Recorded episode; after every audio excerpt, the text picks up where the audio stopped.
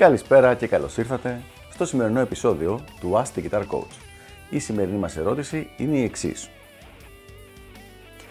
Υπάρχει επαγγελματική αποκατάσταση για τους κιθαρίστες στην Ελλάδα? Είναι πιο εύκολα τα πράγματα στο εξωτερικό? Μακάρι να είχα να σου πω μία απλή απάντηση όπου να σου λέγα ότι η Ελλάδα είναι πιο εύκολη χώρα ή πιο δύσκολη ή η Αμερική είναι πιο εύκολη ή πιο δύσκολη. Η πραγματικότητα είναι ότι κάθε χώρα έχει τις δικές της ιδιαιτερότητες και προκλήσεις. Δηλαδή, ας ξεκινήσουμε λοιπόν με το θέμα της διδασκαλίας.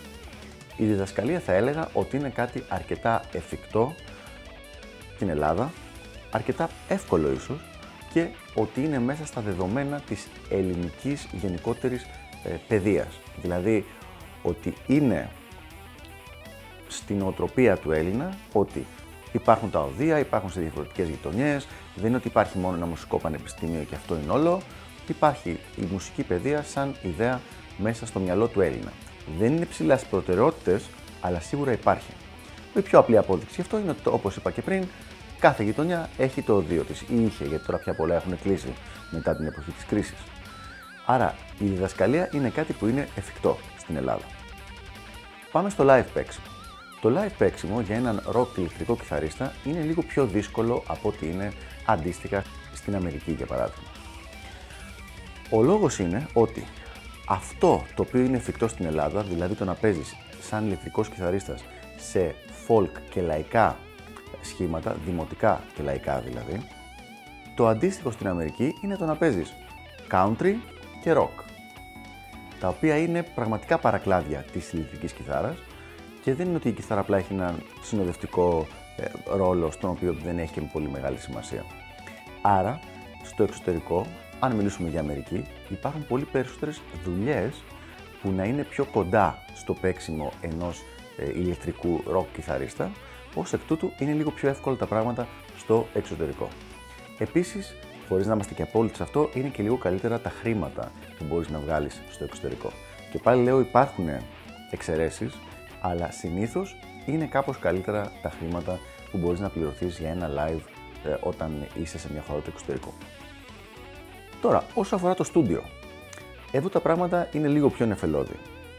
Οι δυνατότητες για να παίξεις στούντιο υπάρχουν παντού.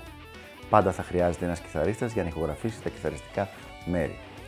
Αυτό το οποίο αλλάζει είναι ότι επειδή υπάρχουν λιγότερες δισκογραφικές δουλειές στην Ελλάδα, απλά και μόνο επειδή είναι μια μικρή χώρα και στην οποία η μουσική δεν έχει και τόσο μεγάλη, ας πούμε, ε, σημασία τώρα πια, παρα, εκτός, όπως λέγαμε και πριν, από το λαϊκό και δημοτικό κομμάτι, ως εκ τούτου είναι λιγότερες οι δουλειές. Δεν είναι ότι δεν υπάρχουν, δεν είναι ότι δεν πληρώνονται, αλλά είναι σίγουρα λιγότερες. Τώρα, όσο αφορά το πώς πληρώνονται, η αλήθεια είναι ότι οι κορυφαίοι Έλληνες στούντιο κιθαριστές με τους κορυφαίους, ας πούμε, Αμερικανούς στούντιο κιθαριστές, υπάρχει πολύ μεγάλη διαφορά στις, στα χρήματα τα οποία βγάζουν. Δηλαδή, στην Αμερική είναι πολύ περισσότερα.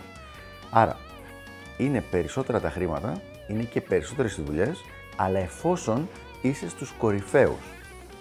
Αν λοιπόν υπάρχει δυνατότητα να γίνεις ένας από τους κορυφαίους στούντιο κιθαριστές, τότε θα είσαι πολύ πολύ καλύτερα αν είσαι στην Αμερική.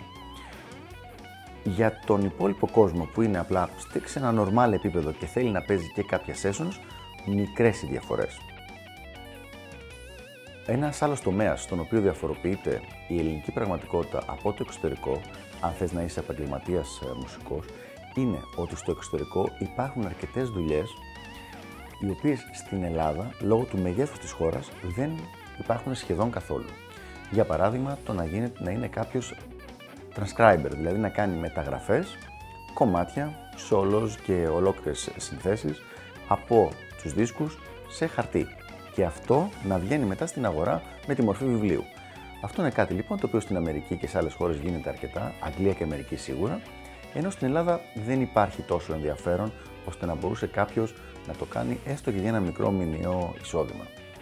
Ε, αντίστοιχα είναι το να είσαι musical director, δηλαδή να έχεις κάποιους καλλιτέχνες και να κάνεις, να αναλαμβάνεις όλες τις παραγωγές. Αυτό ισχύει και στην Ελλάδα, αλλά στη λαϊκή μουσική, δηλαδή και στην pop μουσική, δηλαδή να είσαι ο μουσικός διευθυντής του Ρουβά ή του Ρέμου και να φτιάχνεις όλο αυτό το πλαίσιο γύρω από το οποίο φτιάχνονται οι συνθέσεις τους, τα βίντεο κλιπ τους και όλο, όλο το πακέτο, αλλά σε άλλους καλλιτέχνες λίγο πιο μικρού, ας πούμε βεληνικούς, δεν υπάρχει αυτή η δυνατότητα.